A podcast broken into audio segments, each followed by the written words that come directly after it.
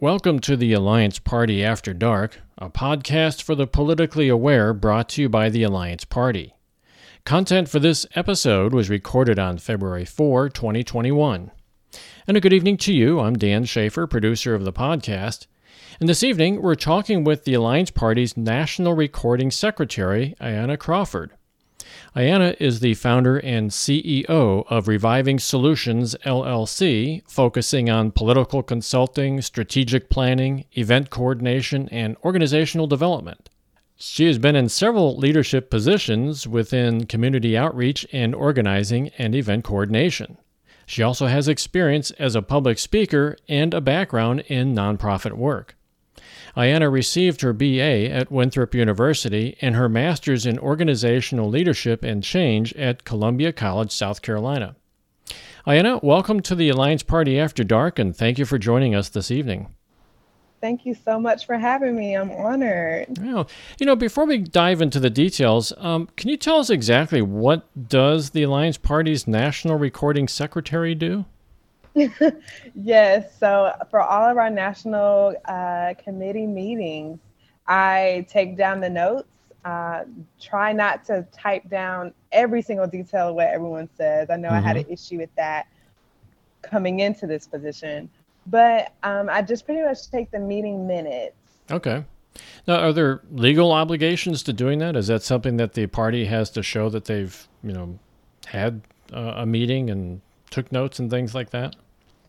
I don't think so. Um, we have, you know, a structure to it all. Um, a whole mm-hmm. committee filled with a chair, uh, secretary, treasurer. Now, of course, we need a treasurer for legal reasons, right? Mm-hmm. Uh, but I think it's most importantly for us to keep track of what decisions were made, who said what, uh, what motions were taking place. I have to even have the bylaws and the our like constitution memorized in a sense. So I have to make sure that we're following our bylaws, um, things, just normal things the secretary would kind of do, I guess. Okay. but um, even I, my own personal goal is to have uh, the manifesto, um, which I know you all talked about in previous podcasts. Mm-hmm. I actually want to have that memorized and and in my back pocket. Oh, good. Yeah. Yeah, that was actually, uh, uh, I think, about uh, three or four months ago. We did a podcast on the manifesto. So, uh, can you tell us mm-hmm. about your involvement in the women's coalition within the Alliance Party? Yes, so it's actually brand new. Uh, me and the vice chair or co vice chair, we have two um, vice chairs, is Michelle Griffith. And I spoke to her about just some things um, that our party was dealing with or just you know we just had a president and vice president uh, nomination that went forth in our last convention and just came fresh out of the election cycle. Mm-hmm. We're like, okay, there's a lot of people looking at us. What what can we do to be more like moving forward, right? Yeah. Um, and I know a lot of people I've been reached out to that go on our website. Um, feel like it needs to be updated a little bit um, you go to our leadership page and literally it's what two, three or four of us women on there and the rest are like no like no offense to anyone listening or anybody on the committee but mm-hmm. it's older white men. Yeah. Um, so we're like that face that needs to start changing. Our, it's time for us as women to stand up and and help our party progress in ways that it it needs to go. And um, me also being the youngest on the committee and the darkest on the committee, I just was like, it's it's time for me to. I have a background in women empowerment and mm, starting mm. women's ministries and things like that. I was like, it's it's time that I start this here. Um, okay. Um, so we're structuring it. Uh, we have our very first meeting on Saturday, Sunday, excuse me, Sunday, February 21st at 7 p.m. I'm literally calling all women that I know who are part who are affiliated with the party to join us in that meeting. Uh, we just have a, um, a temporary agenda, get to know each other, and then what do you want to see in a women's group that's established in a party? Oh, good. So how how would people find out about this? You said it's uh, Sunday, February twenty first at seven p.m. Eastern, I imagine. Eastern, so, yes. Okay.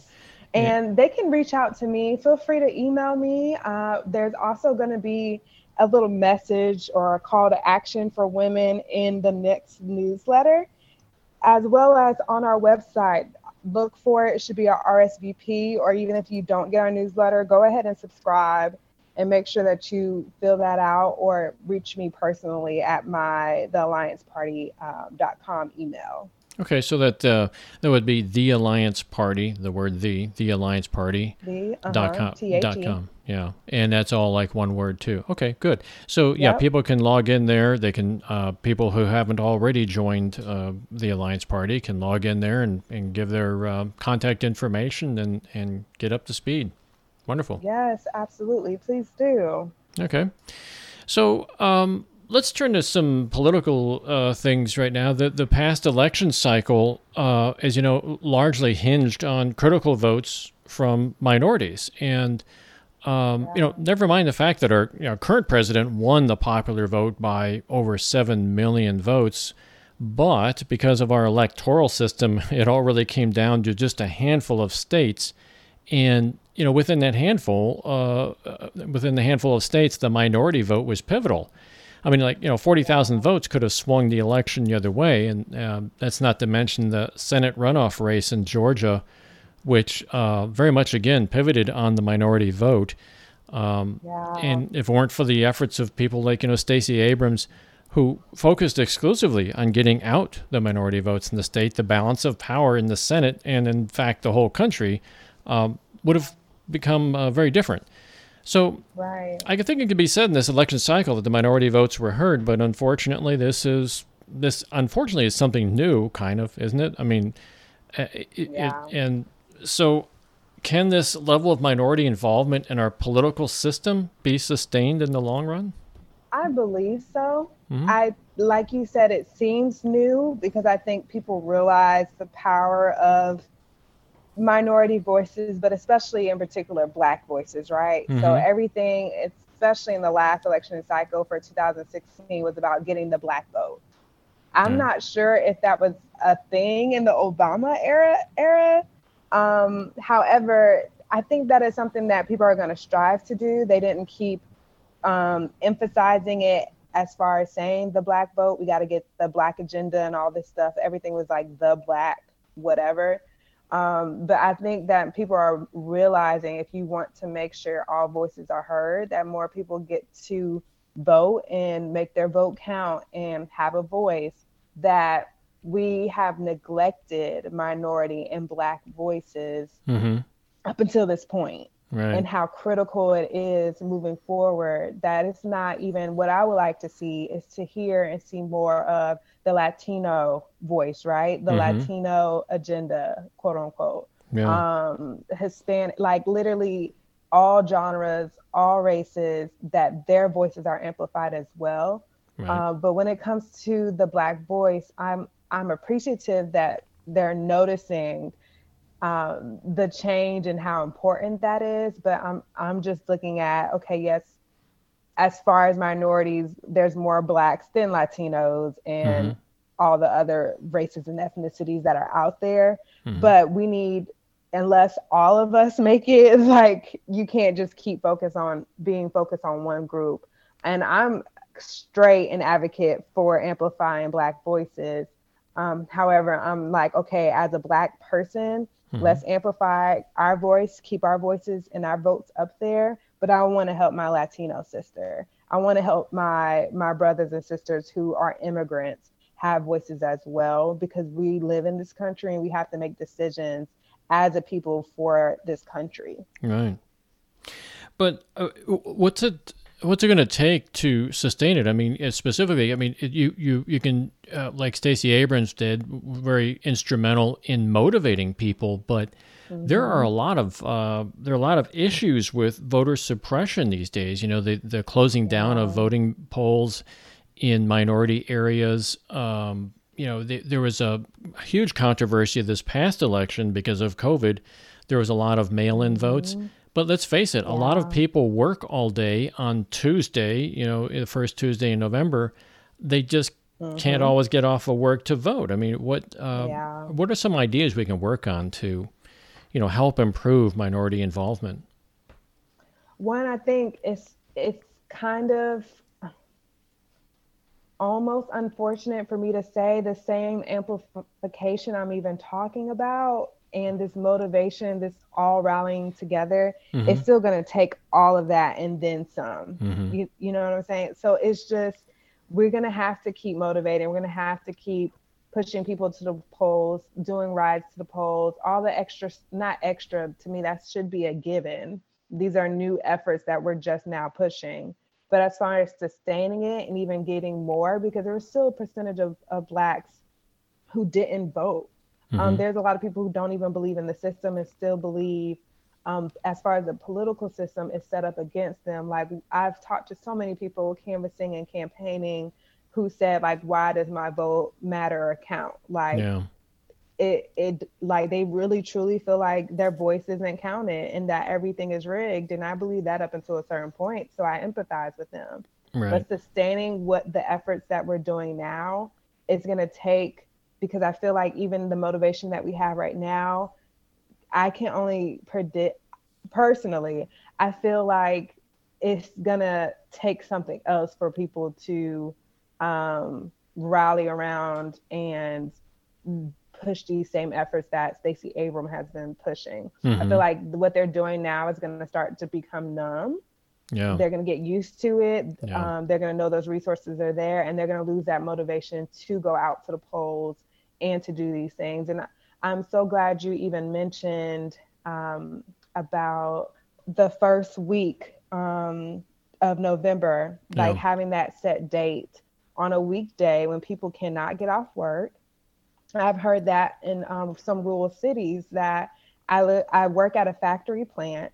Right. I only have an hour break, and you want me to vote on this one day during the weekday when I literally can't go on my lunch break because the polling place is too far because I already live 30 minutes from work, right? Right. And then when I get off, why, when I just stood eight to 10 hours at work for a paycheck that's barely paying my bills, let me add that part in there. Mm-hmm.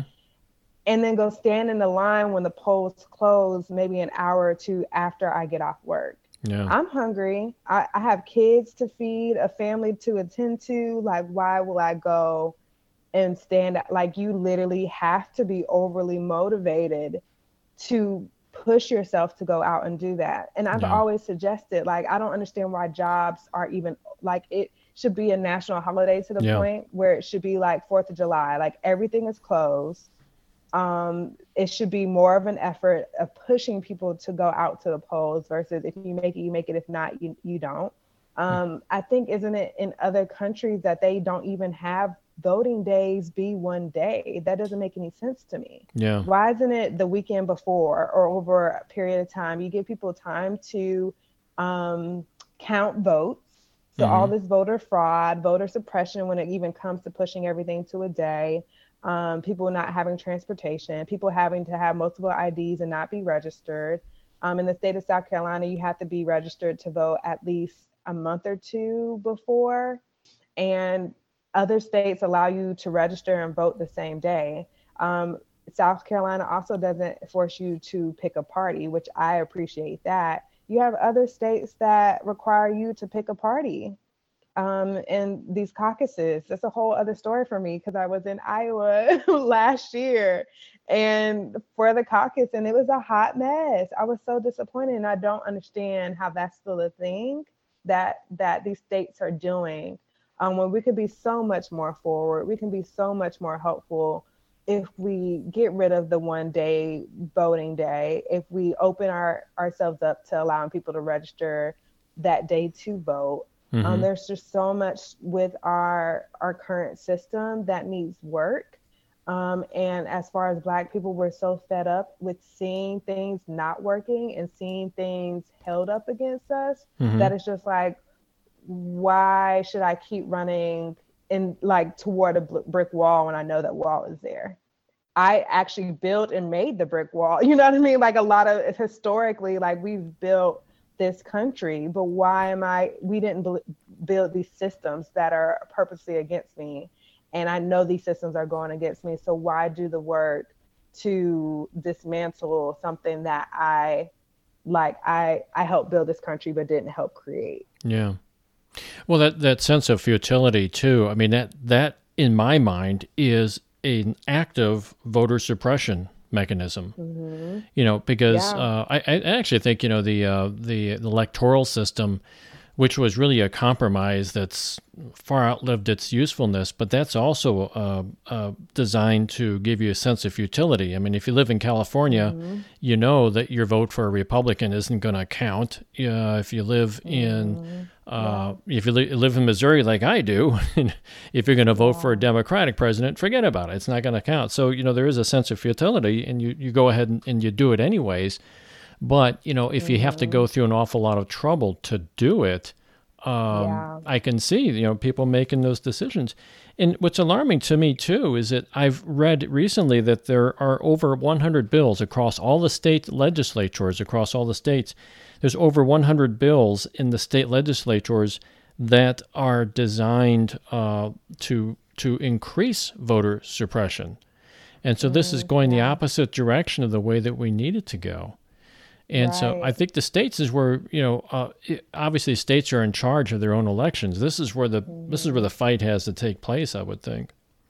Yeah, and that's why you know I feel so optimistic being a part of the Alliance Party. yeah. Like I can just imagine, and it's sad to say that I would see it as a utopia of every state being affiliated with the Alliance Party and literally just sitting down and making decisions for the good of all people. Mm-hmm. Like, can you only imagine all 50 states working together to eliminate a lot of the problems that we have and issues we face now? Yeah. But it's a utopia at this point. Like, people are so stuck in the boxes of Democrat and Republican mm-hmm. and just checking off those boxes and still just being okay with the system as is versus dismantling it, starting fresh, fixing the the loopholes and gaps um, without being extremist left, extremist right. Like it's literally, um, I'm my mind just can't wrap around the conversations that I've I've heard or just see, um, even just on the news with the left side and the right side, and, mm-hmm. and them arguing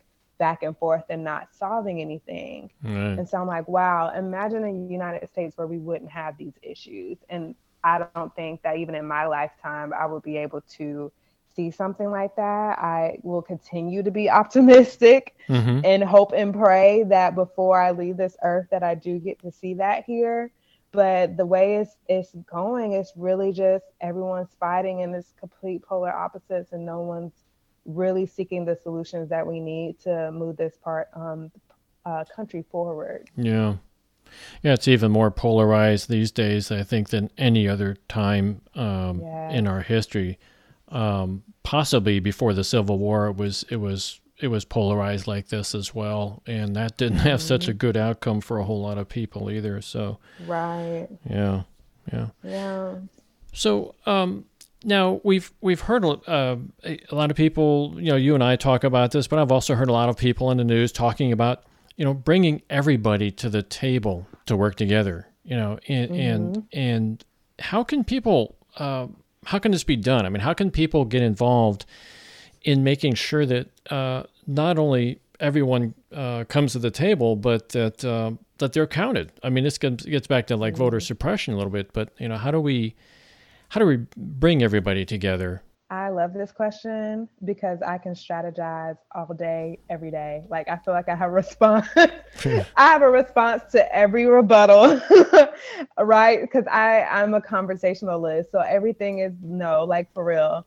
If you all mm-hmm. really want to take it back to literally sitting down at the dinner table and having adult, mature conversations where here are my morals, my values, here's mm-hmm. my humanity here's my vulnerability here's my honesty like i'm bringing all of me and not leaving anything at the door. Leaving at the door though the fact that i'm going to accept society's box whether i'm a democrat or republican. No let's sit down put all of that out the window. What can you say or do to help me or help this solve this issue? Everyone kind of pros and cons, right? Like, what do we all have in common? What do we all have that are common solutions to this problem? And what am I willing to compromise on? And what am I not willing to compromise on? Mm-hmm. Because right now, everyone's not compromising, it seems like. They are talking about sitting at the table, but I'm asking them, like, okay, well, who are you picturing at this table, right? Because it's not going to be all white males, it's not going to be all black people Mm-hmm. It's not going to be all Republican, and it shouldn't be all Republican and all Democrats. Like it literally needs to be a people who truly care about the American people, not mo- their money, not greed, not corruption, all these things that we've we've seen in past presidencies. Mm-hmm. But let's sit down, have serious conversation. Here's the problem about um, voter suppression. Mm-hmm. What what can we do to fix it? What are problems in certain states that that are behind and need to be updated and helped and need funding? Because that's another thing. No one ever wants to give up funding, right? Right. Um, every single issue, every single problem, put it at the table. It's not going to get everything's not going to get solved in one night. Um, it could even be a breakfast thing. mm-hmm. We start off with breakfast until we get a solution if it's dinner or dessert after dinner like we and all day like but we're not leaving this table until we find a common um, ground mm-hmm. something that is going to be helpful and more thoughtful to the american people. And every single person at the table needs to be on the same page with that. Every single person needs to be able to participate in that well, you know, you talked about utopia before. To me, that that is utopia because you know, you, get right. We all come to the table with different opinions, right? And we all, um, yeah. yeah. But I think there's there's there's a lack of civility, which has become acceptable these days. You know, mm-hmm. you can mm-hmm. you can insult somebody, you can be yep. Uh, extremely racist, you can say yep. nasty things about people. Uh, about you know, I don't I don't even want to go into that territory. It's just a very very dark territory. But I think, yeah. how about uh, how do we train people to have these conversations? Because you know you're you're never going to agree, and sometimes what happens, mm-hmm. I find, and you know I find it in one-on-one conversations I have with my wife, where you have to be mm-hmm. careful because sometimes it becomes more important to win than yep. it is to learn, right? And, and oh my gosh, and you, it isn't a matter of winning or losing. It's not a zero sum game, right? You have to get into mm-hmm. this thing and say, okay, I'm going to learn something. Maybe we agree to disagree. Yes. Um, yes. And, and I think it, it's very key what you said. You don't have to solve it tonight, mm-hmm. right? You can just say, yeah. okay, let's have a beer and forget about it and watch some TV or something. I, I, yeah. I like what you're saying there. I wish Congress you, you worked took, the same way. Me too. but it's a, it's just like you said because I was gonna say that it's gonna take um, agreeing to disagree sometimes. Like what parts do we agree on, and we can truly like put action to the parts we agree on, and the parts we disagree on. You take it to your community, I take it to mine, and we do what works. And mm-hmm. that's the thing when it comes for me to like describe the alliance party. I see it as if if it's gonna take a quote unquote liberal approach to solve this issue, I'm willing to compromise that in order to get the issue solved. I think that's the major thing. People have to be willing to be open minded and learn. I think people come in ready to listen to react and attack versus mm-hmm. listen to, let me actually take in, let me actually learn from what they're saying and truly listen and process without having to feel the need to interrupt or win. So, one thing I learned in my grad program um, for organizational leadership and change, because that's one of the um, courses that we kind of talked about decision making, like just overall in, in general of people learning how to get along with one another. Um, I learned that to win a conversation is for it's the fact the win is everyone walking away happy and everyone walking away feeling like they did win. Mm-hmm.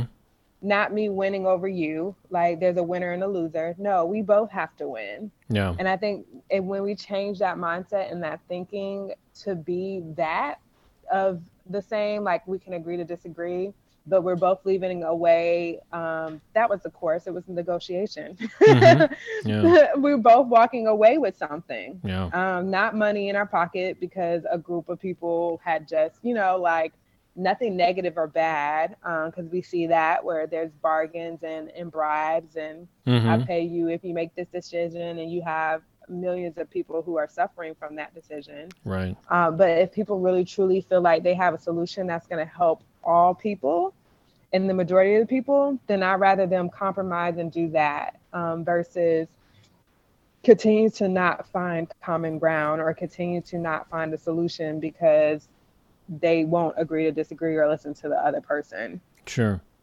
Well, what happens in a duopoly, though, because you only have two parties, the Democrats and mm-hmm. Republicans, mm-hmm. um, is that you can get away with that, right? Because if you're the majority. You don't have to deal with the other side. You know, forget yeah. about what they say. So then it does become a zero sum game because guess what happens in the next election? The other guy is in charge. He's gonna, they're all gonna back out the stuff you did and then do their own stuff. So. Um, and also, I wanted to point out one thing. You mentioned the Alliance Party. One yeah. very interesting thing about the Alliance Party that I really, really like is it's not so much a uh, an issue based party as it is a behavior based party. I love that yeah. idea. Yeah, because you you can always find solutions in if everybody has a common agreement to how we all behave. Mm-hmm. I absolutely agree. And that's a beautiful way of, of thinking it. I need to actually, can I steal that when it comes to conversation with people? I will not copyright it. You can use it all you want. I love that because that's truly what it is. And I think that's what, co- that's what's causing us to go against the grain mm-hmm. is the mm-hmm. fact that we're swimming against the current. We're telling other people to turn around, swim against it. You know, you want to. yeah. You're just choosing to be okay with the current party and stuff you're into. Like, there's so many people I've spoken to that's like, yeah, that sounds great, but they're not a viable party. Well, I don't want to hear that because we'll be viable if you stop talking about it and join us. Like, yeah, I'm confused. Yeah. Like, how are we supposed to be viable if you don't if you don't hop on? Mm-hmm. Um, but I love to think that we we are like the direction that our country is slowly. It's like the Titanic, where we've hit the iceberg. We're slowly sinking, mm-hmm. starting to split in half. But you have this one group of people, this one entity that can stop the boat from from splitting in half completely because mm-hmm. like i'm picturing it it's not completely split apart right right yeah but we have ways and solutions yeah. of getting the water off the boat so we don't sink yeah i like that analogy it's very good i came up with it on the spot all right we can copyright that one then too, can't we? Yeah. it's so, on t-shirts. So February is is Black History Month, and I think it's uh, you know we we've been talking about um, issues related to this, and it's a very very appropriate we talk about this. Uh, February, uh, Black History Month. It's an annual observation that originated right here in the United States, but it's actually gaining some international acceptance. Um, it's celebrated, obviously, well, it is celebrated in Canada, but also in Europe. Um, oh wow, yeah. Oddly enough, they celebrated in October in Europe, but um, but anyways, um, can you give us a sense of of the story and your story and the story behind Black History Month, uh, where it came from, and uh, and also touch on activities that take place during this month, so that all Americans can understand uh, Black History Month even more. Yeah, I actually, um, it's funny, um, pulled up a, an Instagram post mm-hmm. that spoke about um, kind of how Black History Month has kind of changed. I don't want to say direction, but up until recent events, Black History Month has been quoting, and of course MLK, same thing, but like quoting MLK quotes, um, mm-hmm. posting a Black pioneer or inventor, somebody like that, and spitting out um, Black History Month facts, but the direction that people have been going in that I've seen like this year and then maybe a little bit of last year is the fact of educating yourself deeper than just Black history of like, oh, a Black man invented the, the traffic light. Right. Okay, great. That that's great that you know like what person of color invented what But now we're taking it a step further where it's just like it should go beyond just sharing a Black History Month fact and seeing and recognizing it in everyday life. That it should be acknowledging the role of Black history and how that plays a part in your personal life. Um, that's acknowledging white supremacy and how Black people can be a lot further along than than where we are now because of uh, systematic racism and just racism in general, uh, white supremacy that has been embedded in our political system and, and in this country. Mm-hmm. So I think people are taking it a step further, and, and I'm helping with making sure that the Alliance Party has um, a variety of content on the page to make sure that we're not just spitting out Black History Month facts, that we're also talking about historical um, ways and, and things that have been going on for years, like racial wealth gap, mm-hmm. um, just different things that are that's continual continually affecting Black people today. Yeah. Um, that's still embedded and rooted from our history. Yeah, I think that uh, history is oftentimes, uh, I think, as children, when we learn history, it all comes to names and dates, right? And so that's why I think that um, you talked about Black History Month uh, celebrating, you know, the the inventors and and you know, Martin Luther King and so on. Uh, it it tends to then get sidetracked by these individuals that are larger than life, and of course we remember them. Mm-hmm. Um, but I like to, I like what you're saying now that more you know more recently it's becoming more of a um, recognition of mm-hmm. the issues that existed from the very beginning that persist until today. You know, the wealth gap, you mentioned that. Uh, There's a huge uh, socioeconomic gap that exists, and mm-hmm. it's built upon the systemic racism, I, I believe, from that, that was that was sewn into the fabric of this country right from the very beginning. It continues right. today. Yeah. I think this people should take just from here on out because I, I, like you said, I love how people are are changing, and it's not just spitting out facts and you forgetting about it mm-hmm. from March. It's literally learning and educating yourself um, on historical things again that has oppressed black people. That's a way to acknowledge and pay pay homage to Black lives if mm-hmm. that's what people are seeking to do. Immediately when February started, I got maybe two emails from big companies or stores who are like, "Yeah, we're gonna donate um, money to like Black mental health um, communities or and I, am like, okay, great. I love that you all are throwing money, but y'all have been doing that for years. Yeah. Like, how can yeah. we? How is throwing money at this organization truly helping him reaching all the the matter of fact, your workers, yeah. right? Like, you have black employees. How are you paying homage to them during this month? How are you educating and better yourself for them? And I, when even when it comes to um, just people in these companies throwing money at these causes and these these nonprofits and things like that, I'm like, that again, that's great. But how about you allow your employees to have PTO days when they're they're suffering from racial battle fatigue mm-hmm. or they're suffering from racial trauma? How about we give them a self care day if something bad in the news happens that they can't that's you're still paying them but if they need to take a break from life because they are suffering from fatigue stress emotional because uh, an, another unarmed black person was killed and in the news or justice wasn't served how about we use that money towards that or how about we use that money to help the racial wealth gap and yeah. give the cent to the dollar equal to a white man for a black associate or employee you have at your company. So those are the thoughts that I have when I'm seeing these companies like, oh, it's February, like give to a mm-hmm. black person. Or um, I, again, I'm seeing there um, more people saying this month, to uh, give and support Black businesses. Mm-hmm. All of these things that you should be doing every day and not just on Black History Month, right? Yeah. Like February only has 28 days. like yeah. it's the shortest month of, of the year. And even um, next month, it's Women's Month, um, March.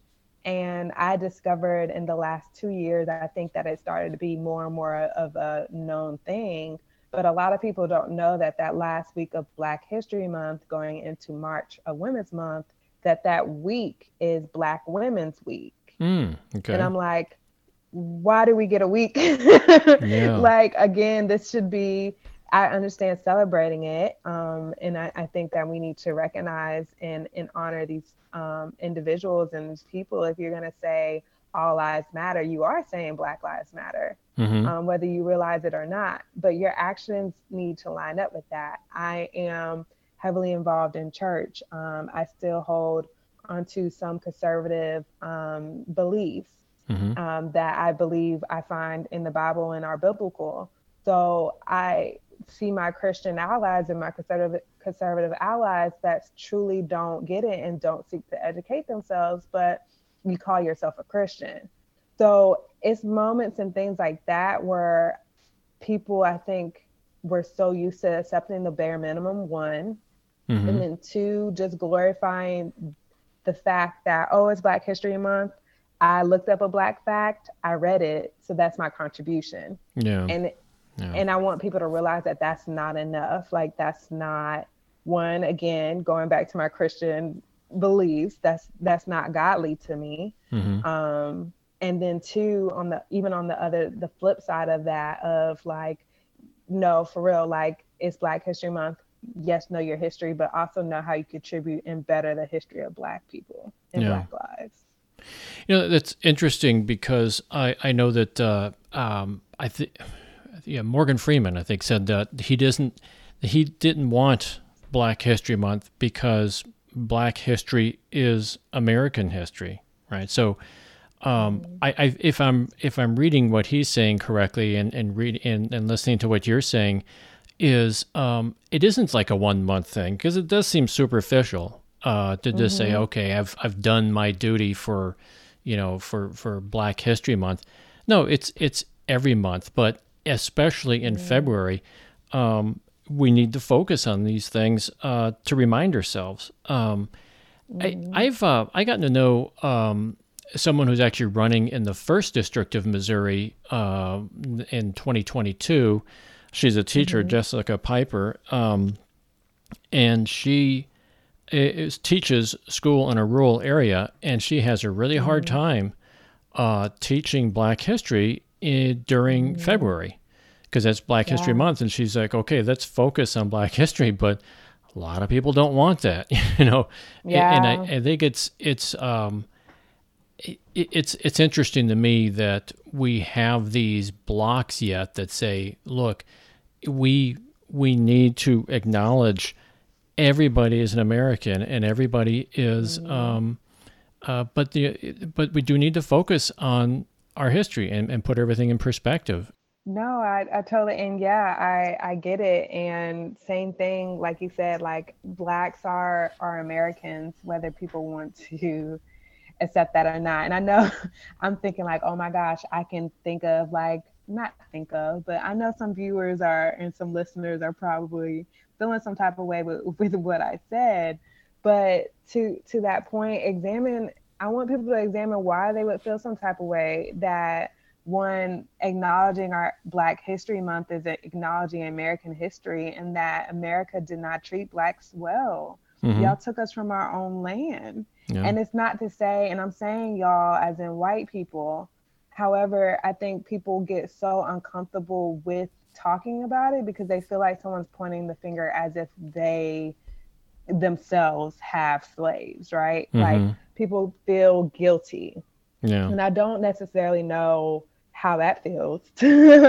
I know what it's like to be oppressed, and I don't like that feeling either. I don't like to put myself as a victim. Um, mm-hmm. I don't want to be victimized. And I try to fight that um, mentality and that thought process. But as a person of color, as a Black person, and knowing my history, knowing that I'm so grateful for the inventors who were able to invent something that actually got used into work. But mm-hmm. what about the ones who didn't? The right. and mm-hmm. people mm-hmm. who could have been and and do a whole lot more than what they were were able to do.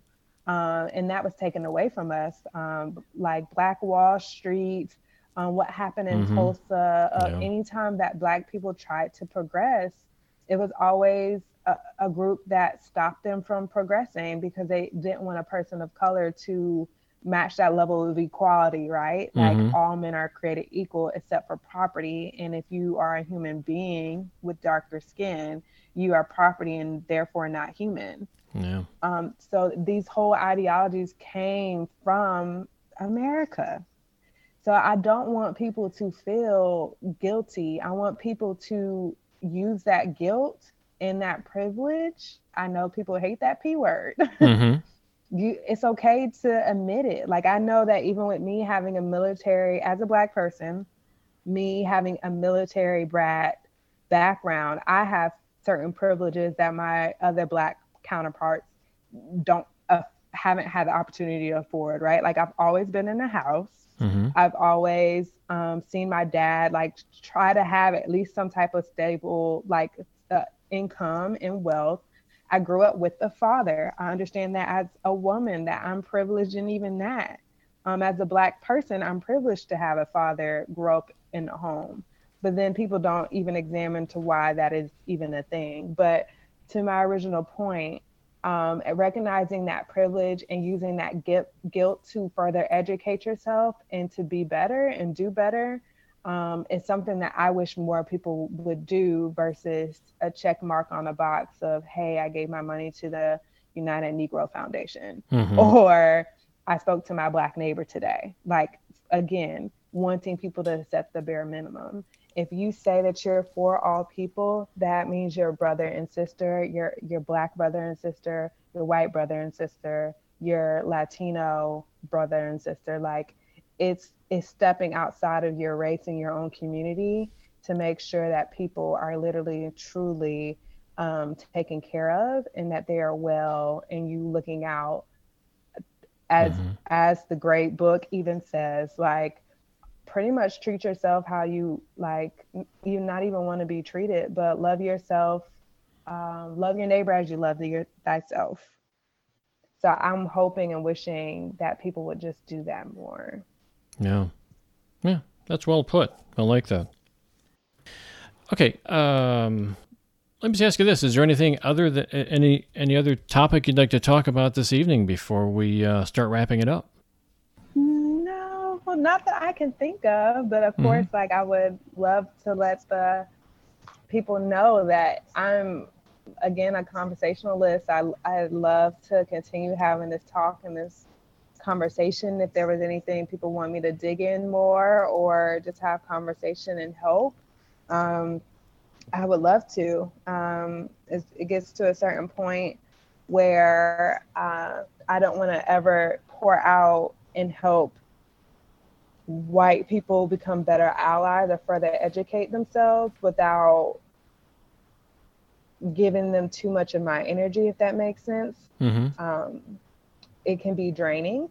Yeah. Um, mental health wise, it's it's a lot for a black person to share their experience and try to open the eyes of other people, especially when, and I've had this plenty of times within the last year of my white counterparts calling and just asking me questions, mm-hmm. but it turning into a venting session for them. Oh, and mm-hmm. them not truly wanting the the answer to their question. They just want someone that they feel like comfortable talking to that to them about mm-hmm. and mm-hmm. um, say certain things and, and it be accepted. But then you don't realize what you're doing to the other the listener, right? Mm-hmm. So I do it in moderations. mm-hmm. And that's why in my business, when it even comes to political consulting, I would love to help. And that's actually how I um, became involved, even more involved in the Alliance Party, was I went to a forum here in Rock Hill and we had an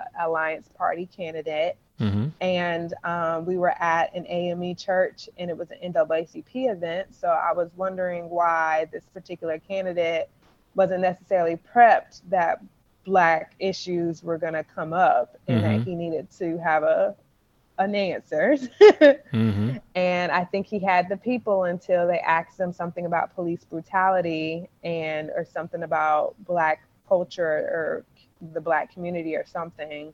And he didn't know what to say. Um, he mm. didn't have an answer. Yeah. So it's from that experience that I one got involved in the Alliance Party and was like, okay, y'all clearly need more diverse voices. Mm-hmm. And that's why number two, I even started and added that as um, a piece into my my consulting firm of I'm willing to help candidates answer those questions in better ways, but actually truly dig in and, and how to research. And even I'm willing to do the research on how they can actually bring change to those communities of people of color. Mm-hmm. So that's one of I, what I feel my mission is um, being a part of this party, um, something that I want to continue doing. So I'm very much open to people reaching out and again continuing the conversation um, without fully pouring myself and feeling obligated to give my energy and um, in ways that is unhealthy for me as a, a black person and as a black woman. Mm-hmm. That's very well put. I, I, think one of the one of the problems um, that uh, and I'm just going to sort of throw this out there. Um, I think one of the problems that, that I, I'm I'm a white person and um, you you want to help, right? You want to mm-hmm. you, you're not happy with what you see in this country. It, you know, you learn about you know cowboys and Indians, and and you, you begin to realize as you get older, it wasn't quite that uh, uh, romantic. You know, it was actually quite ugly. And so, you know, you look around and, and as you become aware of these things, you you you want to help, and it's really hard to figure out how to do that, you know, without looking like you're you're the idiot or something like that. You know, you, you really want to, you know, I, I, think maybe some white people would say, uh, yeah, we want to give money because that's what we do, right? But that's mm-hmm. not, you know, that that uses zero imagination to do that. Um, more yeah. things are needed and different things are needed. And I think a lot of people um, need guidance in this area, and and it, I can imagine it is it is exhausting because um, it is something so um, emotionally bound to your very soul for you as an individual, um, mm-hmm. and it's exhausting to pull that out all the time.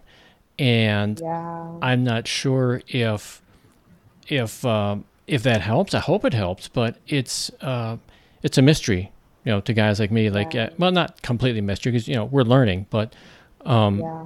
it's, it's difficult. It's just difficult to get to that point in my life. Yeah. And then I can understand that too, because uh, we as the black community constantly give mixed signals um, of like, white people educate yourself or, you know, help us or just like, give some type of command and then white people do it and they're like, but y'all did it wrong. You know, like it's it's constantly yeah. like, well, what do you want me to do? And I can see where people get get confused and also kind of step back and it's like, well, I, I feel like if I just know, you know, if I just know how to put money in it, but now you're telling me I'm putting my money in the wrong spot, then like what do what do I do? Mm-hmm. Yeah. And I don't think there's enough people that's willing to have the patience to help white people get that and understand that. Mm-hmm. Um, without being so divisive or finger pointing or just just ignorant. Mm-hmm. Um, so I kind of take it took it upon myself to accept my role in that of how patient I am. I'm even in an interracial relationship and my boyfriend is conservative. Mm-hmm. Um, and so that I learned so much from him and and me and him plan on even having our own platform where we um, promote or just talk about how you can have these conversations, especially like in a godly way, in a godly manner. Like me and him agree to disagree, mm-hmm. but we find that common ground. Like the same thing. He also like he believes that one of the biggest problems in the black community is absent fatherhood. Um, but and I'm like, I see where that's a thing, but you have to understand systemically why that's occurring. Like mm-hmm. you just see the problem, but you're not looking at the root. So I'm like, mm-hmm. okay, well, you can help with the problem you see. I'm going for the root. And you catch on, or whenever you get it, or maybe we just, me and him just have this system of us just tackling, mm-hmm. tackling it, it as a whole. But I'm, I'm literally like, there's so many more people who need to understand and get that if you do have the time and the energy and even love. Like that's I have a love for people. Mm-hmm. Um, I want people to get it, and it's just like out of my love, I will still truly sacrifice myself. Sometimes give too much of my energy to help you understand it if you're gonna get it, if you're mm-hmm. gonna understand it. Yeah, yeah, I like that. That's really well put, and that's um, that's uh, from the heart. I like it. Yeah. So yeah, I uh, know. it's uh, a good and a bad thing. well, it's always good to try to understand, um, you know, other people, and also I think you have uh, an additional ability to understand why other people don't understand certain things and mm-hmm. um, you know, it, and I think most people, yeah, black, white, or whatever, we tend to be superficial, right? We we see a problem, we say, oh, well, that's because you know X, Y, Z, or whatever, and um, but it really takes dedication, and let's face it, it takes a lot of love to jump yeah. in and try to understand everything, and try not to give that quick, superficial, gee, I just solved the problem in 10 minutes sort of answer. It, it mm-hmm. goes much deeper and it requires a lot more dedication. Yeah, yeah. absolutely. Absolutely. Yeah. So yeah, I, I wish I had like a, and that's something I, I debate if I should do like a, a toolkit or a handbook type of thing. but mm-hmm yeah, if, if, people like just tap in and, and thought of that more and made that realization, like I'm I'm not fixing, kind of do a reflection and evaluation of like I'm not seeing this investment of either it be my time, my money, my resources actually affecting or improving, mm-hmm. but really truly being hands on if you can to track that and let's look forward to track that. Um, okay, let's wrap it up here. I've uh, we've been talking with Ayana Crawford, who's not only the Alliance Party's national recording secretary, but runs a business that focuses on political consulting, strategic planning, event coordination, and organizational development.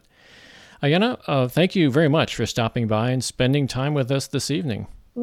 Thanks for having me. I enjoyed my time. And thank you, everybody, for tuning in to the Alliance Party After Dark podcast. Please consider subscribing to this podcast so that you don't miss any episodes. Each week, we'll bring you interesting topics from the Alliance Party. You may subscribe on iTunes, Google, or Spotify, or just Google the Alliance Party After Dark and you'll find it all over the place. Also, keep in mind that the podcast has a Twitter page at Alliance On Air. All content for this podcast is copyright the Alliance Party. Views expressed in this podcast do not necessarily reflect those of the Alliance Party. This podcast is a production of the Alliance Party, a decades long movement of fiscally conservative, moderate, accountable, and reasoned independents, former Democrats, former Republicans, and alienated voters who demand that our elected officials work in the spirit of nonpartisanship for all constituents and provide a better future for our country. This podcast was made possible by your donations to the Alliance Party. If you'd like to join the Alliance Party, visit our website at theallianceparty.com. Drop in and see what we're all about and get involved. Volunteer your time, make a donation, submit an article or blog, or run for office. We'd love to hear from you. I'm Dan Schaefer, producer of the Alliance Party After Dark, and on behalf of everyone at the Alliance Party, have a wonderful evening, a great week ahead, and we hope you drop in for our next show. Be safe, be aware, and please take care of yourself and those around you.